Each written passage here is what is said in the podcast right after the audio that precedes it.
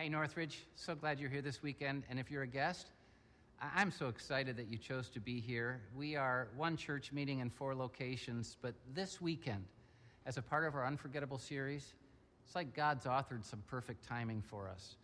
We're in a country that's experienced some unbelievably difficult racial tension. It's, it comes with no easy answers or no easy solutions, but I really do believe that Jesus does offer us hope. He's the one that gives us the potential to come together and have unity because He's the one that showed us unconditional love. And this weekend, uh, our guest communicator is really no guest at all. He's a part of Northridge family. He's a great friend of mine. He's built a tremendous inner city youth ministry in Chicago, and then God brought him here to Detroit, where he's made a huge impact as the pastor of Citadel of Faith Covenant Church. And I have to tell you, I'm so excited about what he has to say because he's a realist, but he knows Jesus. And so, my good friend, a brother in every sense of the word, is here, and I want you to give a big welcome. He needs no introduction. Harvey Carey.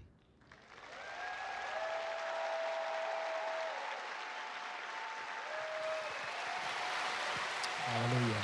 Hallelujah. Can we give our Lord Jesus Christ a big hand of praise. He's worthy.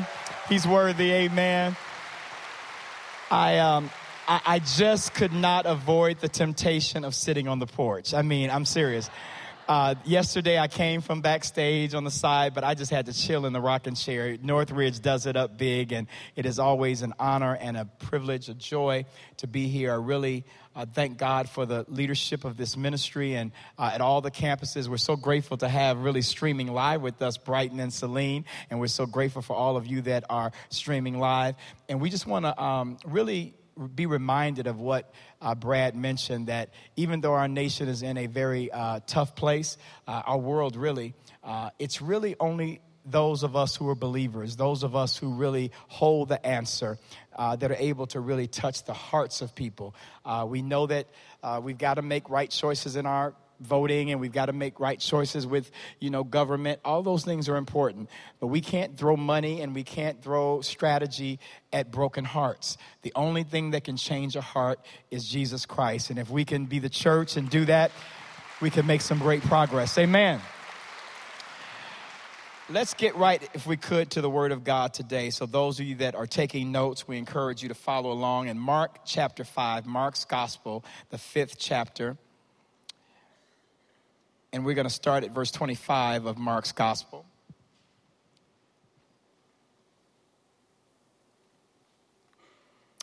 And it opens with these words And a woman was there who had been subject to bleeding for 12 years. She had suffered a great deal under the care of many doctors and had spent all she had. Yet instead of getting better, she grew worse.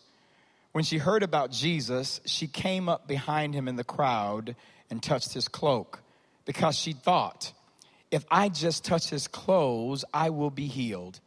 Immediately, her bleeding stopped, and she felt in her body that she was freed from her suffering. At once, Jesus realized that power had gone out from him. He turned around in the crowd and asked, Who touched my clothes? You see the people crowding against you, his disciples answered, and yet you asked, Who touched me? But Jesus kept looking around to see who had done it. Then the woman, knowing what had happened to her, came and fell at his feet and, trembling with fear, told him the whole truth. He said to her, Daughter, your faith has healed you Go in peace and be freed from your suffering. I want to look at the final verse again. He said to her, Daughter, your faith has healed you. Go in peace and be freed from your suffering. As is my custom, I enjoy uh, us getting to know each other a little bit. And I know, again, for all the antisocial people, this is a moment that you hate, but just get over it and, you know, deal with life. Uh, I, I want you to turn to somebody next to you and someone near you and help announce the subject of the message. So you're going to turn in some direction to somebody near you and just repeat the title of the message, all right? So turn to your neighbor and say, Neighbor, it's always funny. Somebody still doesn't do it. They're still looking.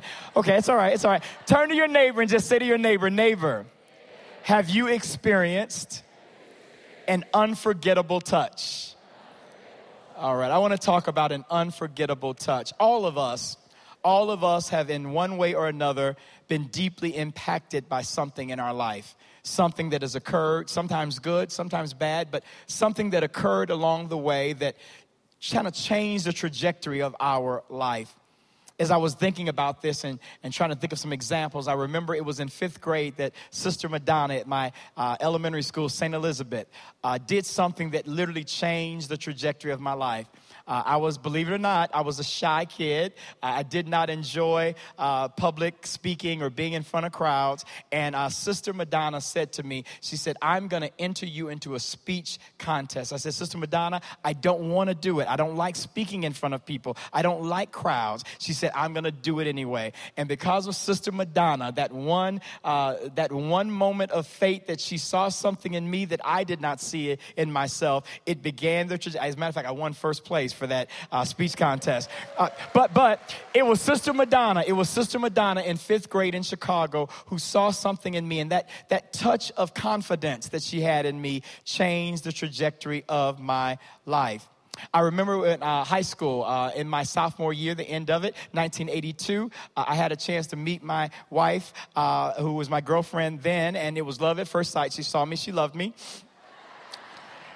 she's not here to share the real probably story of that. Uh, uh, but but but i remember that one encounter changed again the trajectory of my life. Meeting the love of my life meeting my wife changed the trajectory of my life. But more importantly than all of those things my freshman year at college at northwestern university as i uh, left a party one night kind of hopeless, kind of aimless, wondering what is life all about. Uh, Jesus Christ gloriously saved me a Friday night about one in the morning and literally changed the eternal trajectory of my life. I believe that all of us, when we encounter God and encounter Christ, we are never left the same. All of us who desire to have a more meaningful life, a more fruitful life, a, a, more purposeful life, all of us desire to see those things change, but oftentimes don't want to do those things that bring about that change. We want to see our lives become better. We want to see the trajectory or the direction of our life go in a, in a, in a different way, but we oftentimes don't know what to do for that to happen.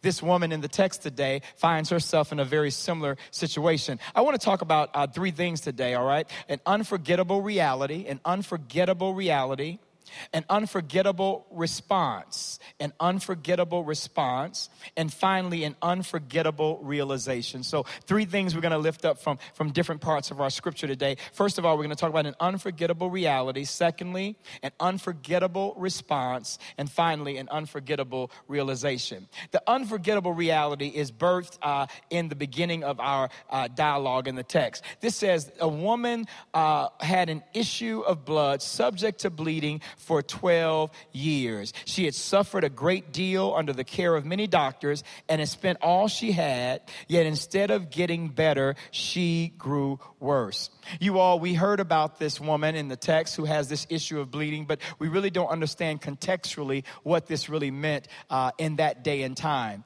Uh, in, the, in the Jewish culture, uh, the book of Leviticus actually speaks to uh, the issue of any woman that had a bleeding disorder or any issue of blood. They were considered to be unclean. As a matter of fact, any woman that had any issue of blood at any point was actually not able to be in contact with anyone during that time where she had an issue of blood. So imagine her for 12 years having this issue that was nonstop. Not only was it probably physically difficult, physically debilitating, but so not only is she dealing with the physical implications of this, but she's also dealing with the social implications of this. Her family, her friends, the community, they could not be near her. As a matter of fact, if they even touched her, they would be considered unclean. And so this woman had to spend over a decade alone. Over a decade without family, over a decade without friends, over a decade literally by herself, grappling with the issue of this illness. So she does something. She does something about it. And I'm just grateful that she didn't just kind of lay down and die. She said, I'm going to do what I can. The Bible says she took all the money that she had, all the resources that she had, and she gave it to doctors to help her in her situation. And the Bible says that not only did the doctors not help, but her condition grew worse. Can you imagine being in a situation that's hopeless? Can you imagine being in a scenario that seems impossible and you don't know which way to turn and you go to those who you believe should be able to help and not only are they not able to help, but you actually get worse? It's kind of like hopelessness becomes even more hopeless. And there are many people that are watching, those that are watching uh, on the campuses, those that are here, and you might find yourself in a similar situation like the woman with the issue of blood. Maybe your issue is not a physical one, maybe it's emotional, maybe it's financial, maybe it's relational. Uh, maybe it's just an issue of hopelessness. You can't turn on the TV. You can't listen to any media outlet in print or video and, and not be overwhelmed at what's happening in our world, both domestically and internationally. And sometimes, you all, we can almost feel like things are hopeless. And we can go to people that we believe should have the solutions. And when we go to those individuals, they seem to not even help, but sometimes make things worse. This woman found herself in the same scenario, and she had this, this unbelievable situation that seemed to be beyond uh, any assistance, beyond any help. She had a reality that things are not going to change. And what happens when you realize that things aren't going to change? What do you do? How do you feel? Oftentimes, you feel hopeless. You feel like, man, I want to give up. Nothing's going to change. And there are people that are sitting here, there's those watching on the campuses, and you're really in the situation where you're saying, you know what? I don't know if things will ever change. And I don't even want things to change anymore because the more I'm optimistic and the more I'm hopeful, I end up getting my feelings hurt. I get my hopes dashed. This woman had done all she could to go to those who she thought could help, they couldn't. But she does something else, you all, that transforms the whole story. So not only does she have this, this, this uh, unforgettable reality of her condition, she's ill, she's bleeding, she's gone for help, but she has a unforgettable response to this. And I love her response. The Bible says, and I love this, it says that she, when she heard about Jesus, she came up behind him in the crowd and touched his cloak. Look at verse 27. When she heard about Jesus, she came up behind him in the crowd and touched his cloak. So this woman is hopeless. She's she's tried everything. She's had this issue for over a decade, 12 years uh, now, and she doesn't have any but she heard about Jesus. And she realized that, wait a minute, is this the same Jesus that I heard that is able to raise the dead? Is this the same Jesus that I heard that is able to, to, to do miraculous works? Well, surely if he can do miraculous works for others, he can do that for me. When she heard that Jesus was nearby, listen, no matter what it cost, no matter what it took, no matter what she had to endure to get to him, she made her way to Jesus. You all, I believe that people that know the power of Christ, know the power of what Jesus can do, they are not concerned about the oppositions that would keep them from Him. Because when you're hopeless and when you have no other alternatives, when you know that Jesus is the answer, you will do everything within your power to get to the answer. This woman decided against probably what the whole town would say to her that woman, stay at home. Woman, you're unclean. As a matter of fact, listen, anybody that touched her, they were considered to be unclean And they had to wait until the evening and wash and do all these ceremonial things before they could even be made clean. But this woman said, You know what? I don't care about the crowd. I don't care about what they'll say about me. I don't care about how they will view me. I'm going to do whatever it takes to make my way to Jesus because I know that if I can get to him, my situation will change. You all, let me tell you something. I love y'all. Y'all great people. Y'all really are. But can I tell you this? Y'all don't y'all don't scare me. Y'all don't bother me cuz you know why I praise God? I praise God and I give God glory because y'all are not there when he heals me. Y'all are not there when he delivers me. Y'all Not, and guess what? I'm not there when He heals you. I'm not there when He delivers you. And so, whatever it costs to not be moved by what the crowd will say, you've got to be willing to do it. It's amazing sometimes when people are in worship, even, and other people are lifting their hands, and you're like, well, I don't want people to, to look at me a crazy way. I don't want people to think that I'm a fanatic. I don't want people to, you know, although we don't say that at the Michigan game, we don't say that at the, at the, come on now, we don't, come on now, we don't, do, we don't, we don't start thinking at the, at the Red Wings game, I wonder what people are thinking about me for my strange behavior. I've never seen stranger behavior than a bunch of people at a sporting event. I mean, they are the most craziest people in the world about people who don't have any redemptive power in your life. I've never seen it.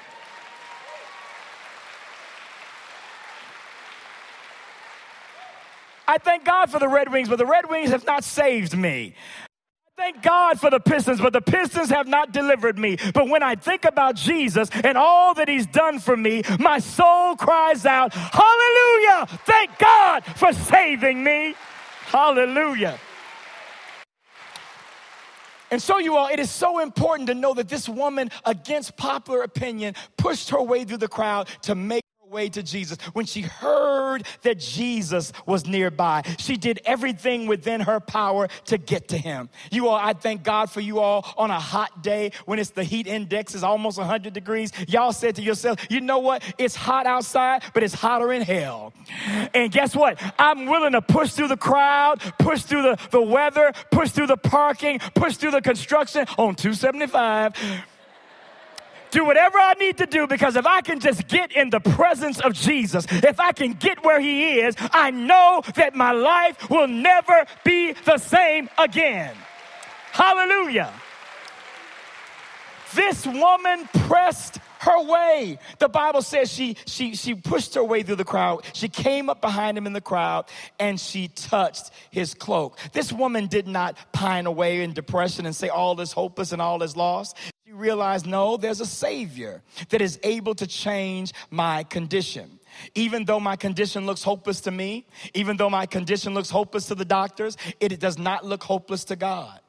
Even though, listen, even though your situation looks hopeless to you, and even though your situation looks hopeless to other people, maybe professionals, it is not hopeless to God. Even though our nation's situations look really difficult and impossible, it is not impossible with God. The Bible says, with man, things are impossible, but with God, all things are possible. And so this woman does something. She says something that now is the important part of this verse that I want you to hear. She said, she thought, verse 28, uh, because she thought, if I just touch his clothes, I will be healed. She had no conversation with Jesus. She didn't dialogue with him. She came up from behind him. But but this is what she thought. She said to herself, if I can just touch his clothes. The King James version says, if I can just touch the hem of his garment, I know that I will be made whole. This woman had something that we call faith. Faith to believe that God was able to do what no one else could do. You all, we're believers. We are people of faith. And Hebrews 11 says, 11 and 1, faith, now faith is the substance of things hoped for, and it's the evidence of things not seen. Let me say that again. Faith is the substance of things hoped for, and it is the evidence of things not seen. Now, you all, oftentimes we think that, well, substance is substance, and we know that substance is substance. This is substance. But God says, no, everything, listen, everything that has been created, everything that is became from that that is not. Everything that we see, everything that we know in the material world had its origin with God. In the beginning, God created. So God spoke, and everything that we see, every derivative of it came from God. And so, if we ever want to see things change, we cannot go to created things. We've got to go to the creator of the thing. Listen, if you and I, listen, if you and I continue to think that the answers and the solutions are in created things, we will always miss the miracles of God. This woman realized that created things, a doctor, doctors' uh, procedures and, and, and processes, uh, they could not help her. She realized that the only one that could do this was God. And her faith rose up. And the Bible says she said within herself, if I can just touch him, if I can touch Jesus, then I know that I will be healed. What is it that you know? Somebody said, What is it that you know that you know that you know that you know that you know?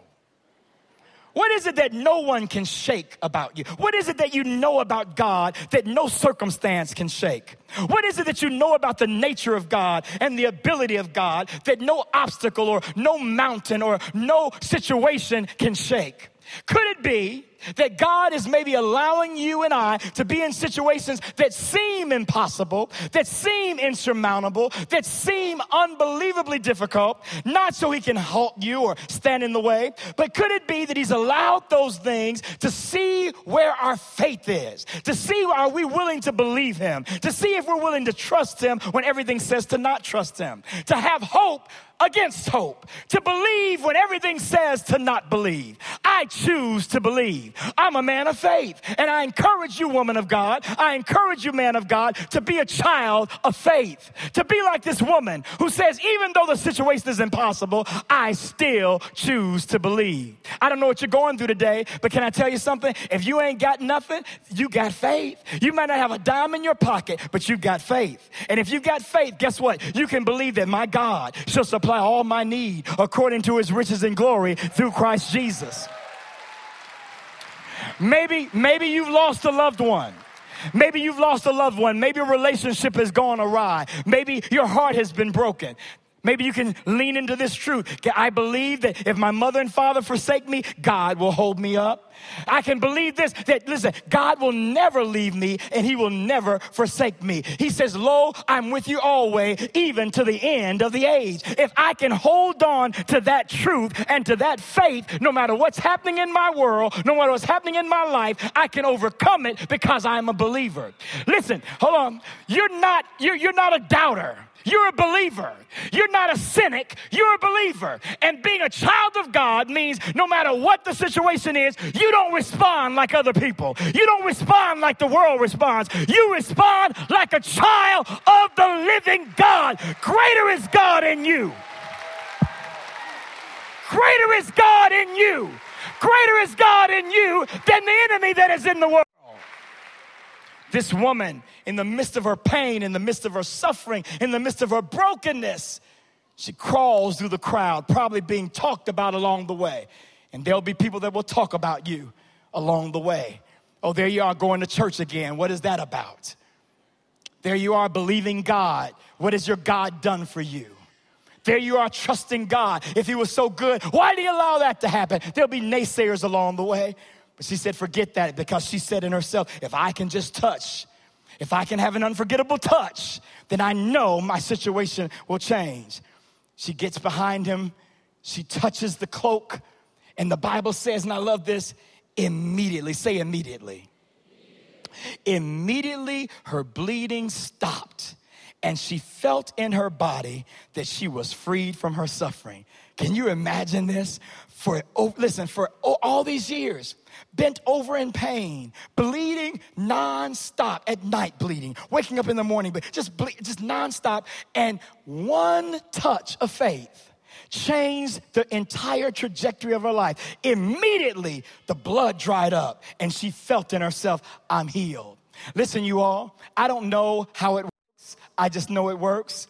I know that when people encounter God, something miraculous happens. You all, I travel a lot, I go on a lot of airplanes, and, and I understand the whole idea of lift and, and velocity and wing, you know, the, the wing slant and the air hits it and go. I get it, but I don't get it. I don't know. I still, I'm like, how are we up in the sky? I'm serious, y'all. And then we have Wi Fi. I know that there's a satellite, I'm just being honest. I, I and y'all, I know I'm gonna go way back. I still don't get the fax machine. I still don't. I know, I know, I know that there are engineers, super smart people here that can come up and build one. I get it. But I still don't know how I can put a piece of paper in this machine and the same thing come out in Tokyo. I don't get it. But guess what? When I need to fax something, I just do it. I don't know how God does what He does. All I know is that when you touch Him, when you touch him, you don't remain the same. Is there anybody here? Is there anybody at Brighton? Is there anybody at Saline that's touched Jesus and your life has not been the same? Is there anybody? Is there anybody? Then give God a praise for touching you. Oh, glory to God. Hallelujah. He touched me. He touched me. Did he touch you? Did he touch you? Give somebody a high five and say, He touched me. Have a seat if you can. Oh, this is better than any Red Wings game. I want you to know that. It's better than any Red Wings. It is. She was instantly, immediately freed from her bleeding, and she was freed from her suffering. What an amazing story, right? The next verse, here it is. Now listen, so not only did she have, you guys, several things that occurred, she had this unbelievable uh, reality of her situation. She had an unbelievable response to her situation. But look at this realization of what happened.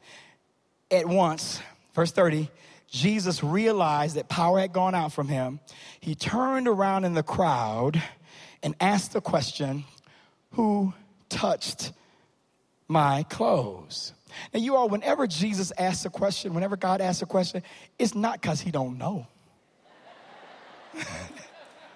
you do know that, don't you? You do, you do, you do know that when he asks a question, he's not like, so who is that? Who, you know, he's omniscient. He knows all, right? And so when God says to Adam in the garden, Adam, where are you? It's not like he didn't know where Adam was. Adam didn't know where Adam was. Moses, what's that in your hand? He didn't. he knew Moses didn't know what he had. And so he says, Who touched my clothes? He wanted to begin a dialogue that we would be talking about in 2016. He wanted to open up a, a, dynamic that he knew had occurred that would give faith to generations to come. He said, Who touched my clothes? And look at the bright response of our disciples. Boy, you got to love those apostles. You see the people come, crowding around you, his disciples said, and yet you ask, Who touched me? They're saying, Jesus. There are thousands of people all around you, and you talking about who touched you? Duh. Listen, it's important though. Just because you're in the crowd doesn't mean you came to touch Jesus. Just because you're in the crowd, just because you're in the gathering, just because you're, you're gathering together. And listen, let me say to those of you that are in the crowd, thank you for being in the crowd. Thank you for choosing to be in proximity with Jesus. But there's a difference from being in proximity with Him and seeking Him. There's a difference from saying, I want to be in the crowd that surrounds the Jesus, and I want to be the one who touches Jesus. Jesus says, No, I'm not talking about the touch of the crowd. I'm talking about an intentional touch. There's some people on your row who came and they, they're in the presence of Jesus. The Bible says, where two or more gathered in his name, he's there. Jesus is here right now. And there's some people on your row who they're in the crowd, but there's some people that came to touch him. There's some people that came with a purposeful intention to say, I want to encounter God and I don't want my life to be the same again. And Jesus knew that there was a difference. So he ignored them. Like it says, it says, but Jesus kept looking around to see who had done it. Look at verse 32. He says, after they say, who, you, you ask who touched you? Everybody's touching you. No, no. He kept looking around to see who had done it. Finally, then the woman, knowing what had happened to her, came and fell at his feet, trembling with fear, told him the whole truth. She gave her testimony. She came and trembling, but probably trembling, but feeling all right. You know what I'm saying? She's been bleeding a long time. She said, I might be a little nervous about this, but I'm nervous and healed. I'm nervous and feeling better than I've ever felt. And so she came and she knelt at his feet and began to tell the whole story. We don't know what the story was, we don't know what the whole truth was. But boy, I don't know. Maybe she said, I've been ostracized. I lost my family. My husband left me. I don't know what the dynamics were of the whole truth. But she told him, I, I, I purposed in my heart to find you.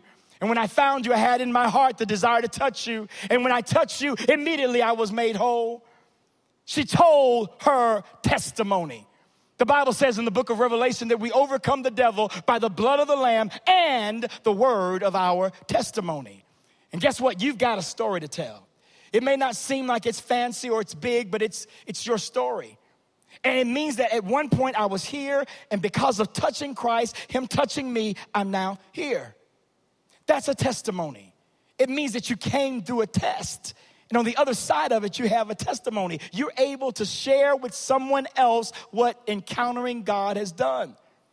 And many of us are ashamed of our stories, aren't we? We're ashamed to tell the backstory. Not every one of us are as good as we are now. Some of us ain't good now either, but that's a whole nother story. Remember where you were when you were far from God? Remember how dark it was. Remember how selfish and self centered it was. Remember how much bondage it was. Remember how much addiction it was. Remember how much brokenness it was. And because of Christ, you're able to say, I'm not perfect. I'm not all that I should be, but man, I'm, I'm not what I used to be.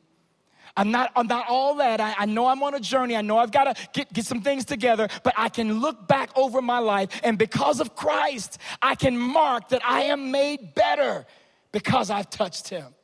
Don't let the enemy tell you that you're not all that you need to be because you're not all you want to be yet. Listen, if you have been brought out of anything, you ought to give God the glory.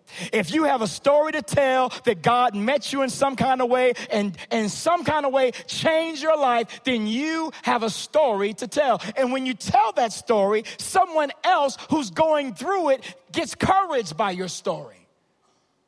I used to always feel a little bit intimidated standing on stages talking about personal stuff and talking about depression and how I struggle with that and, and all kinds of things. And, and I would say, man, what are people gonna think about me? But then I said, you know, it's not about what people think, it's about what God thinks.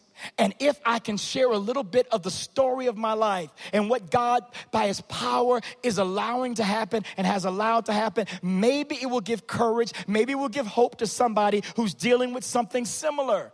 And if God can bring the woman out of her issue of blood, maybe He can bring me out of my issue. If God can bring her out of her issue, bring him out of his issue, then maybe God can bring me out of my issue. Is someone in your household waiting for your testimony? Is someone in your workplace waiting for your testimony? Is someone that's close to you, a friend, a neighbor, waiting for you to share your whole truth?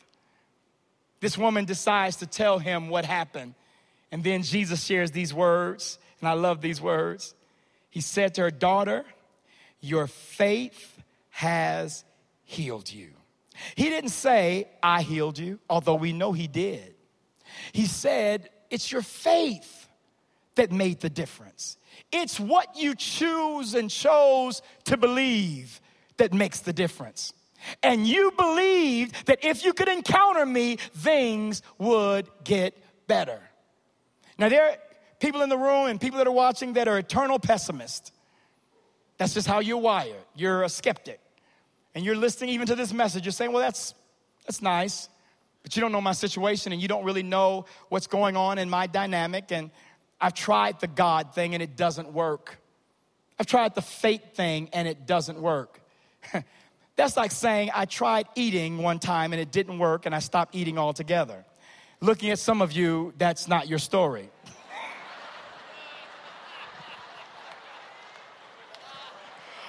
Oh, that was funny. It's true. It's true, right? I mean, you didn't have a bad experience with eating and just decide, oh, that, that, bad experience, no more eating for me. You went to another restaurant, you ate another entree, and some of you another entree. just because things did not go well and go right, it doesn't mean you throw up your hands and don't believe this woman's faith, it healed her. And could it be, Northridge, that God is waiting on the believing community to believe again? Could it be that God is calling his church, the body of Christ, to awaken and be people of faith again? Not people of fear, not people of doubt, not people of hopelessness, but people of faith. I'm looking at what's unfolding in our country, and it troubles me deeply. And if I got up on the stage and start talking about things, it would be too much. I don't want to talk about it.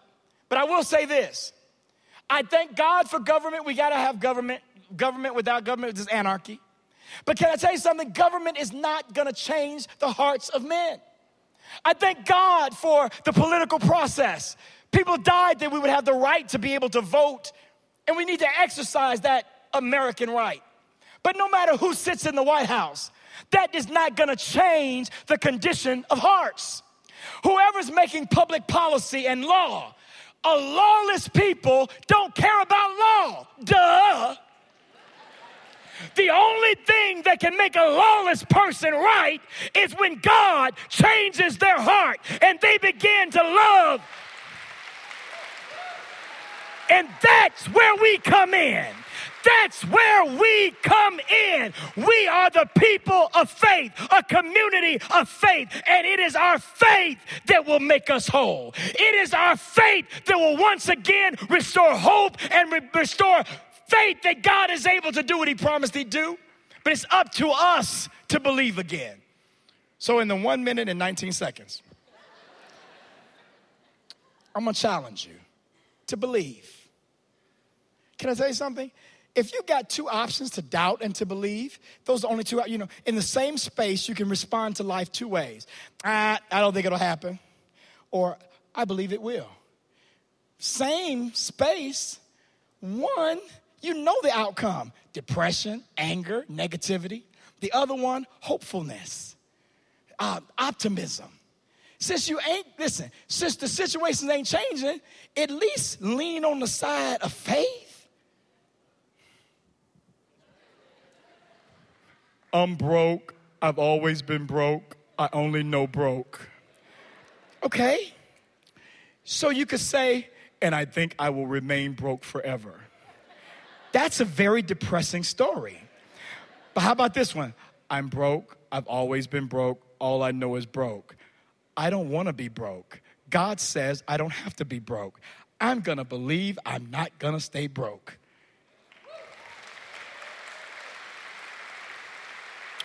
Let me say this and I'm done.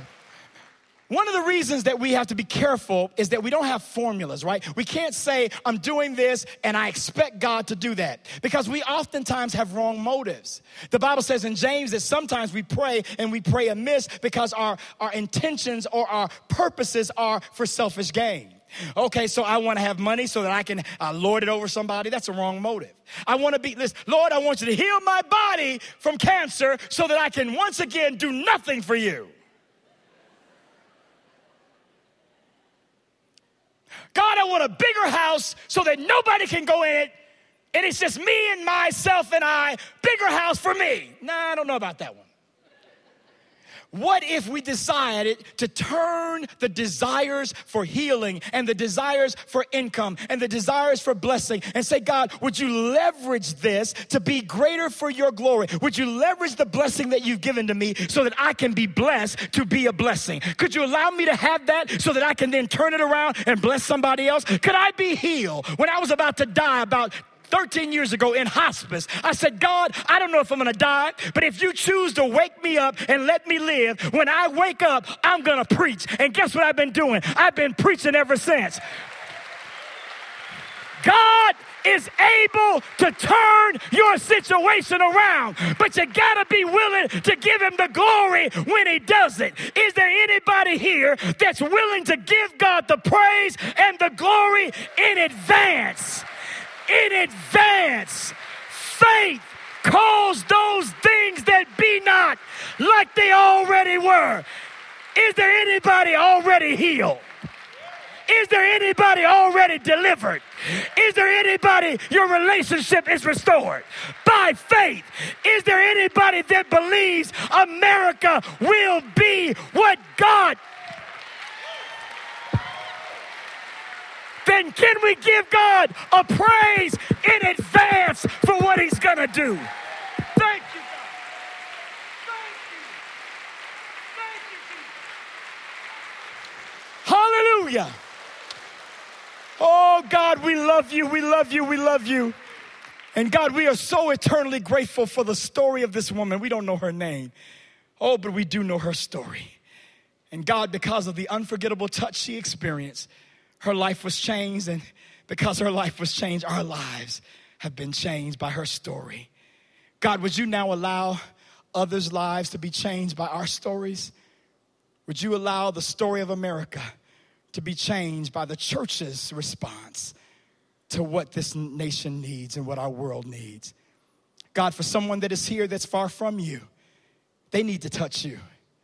And our prayer for the person that's here, the ones that are in Brighton, Saline, that are watching and streaming, if you don't know Jesus, just simply just say in your heart, Jesus, save me. Jesus, I surrender. And in that one moment of surrender, you now begin the journey of faith. You are part of God's family. And God, we thank you for the courage it took for them to even pray that prayer. Now, God, let your kingdom come and your will be done in us as we become people who experience the unforgettable touch of Jesus. In Jesus' name we pray. Amen and amen and amen. Come on, give God praise in the room. Hallelujah. Come on, do a little bit better than that. He's so worthy. Hallelujah. Those of you that prayed to ask Jesus into your life, we're so grateful. And those of you that are visiting and others of you that may have specific prayer requests, right inside of the bulletin, there's just a little tear off. Please give us your information. Give it to one of our guest services right outside of every exit. We want to be able to get back with you. God bless you. God keep you, Northridge. We love you. Remember, unforgettable Jesus, unforgettable touch. Let's walk in it.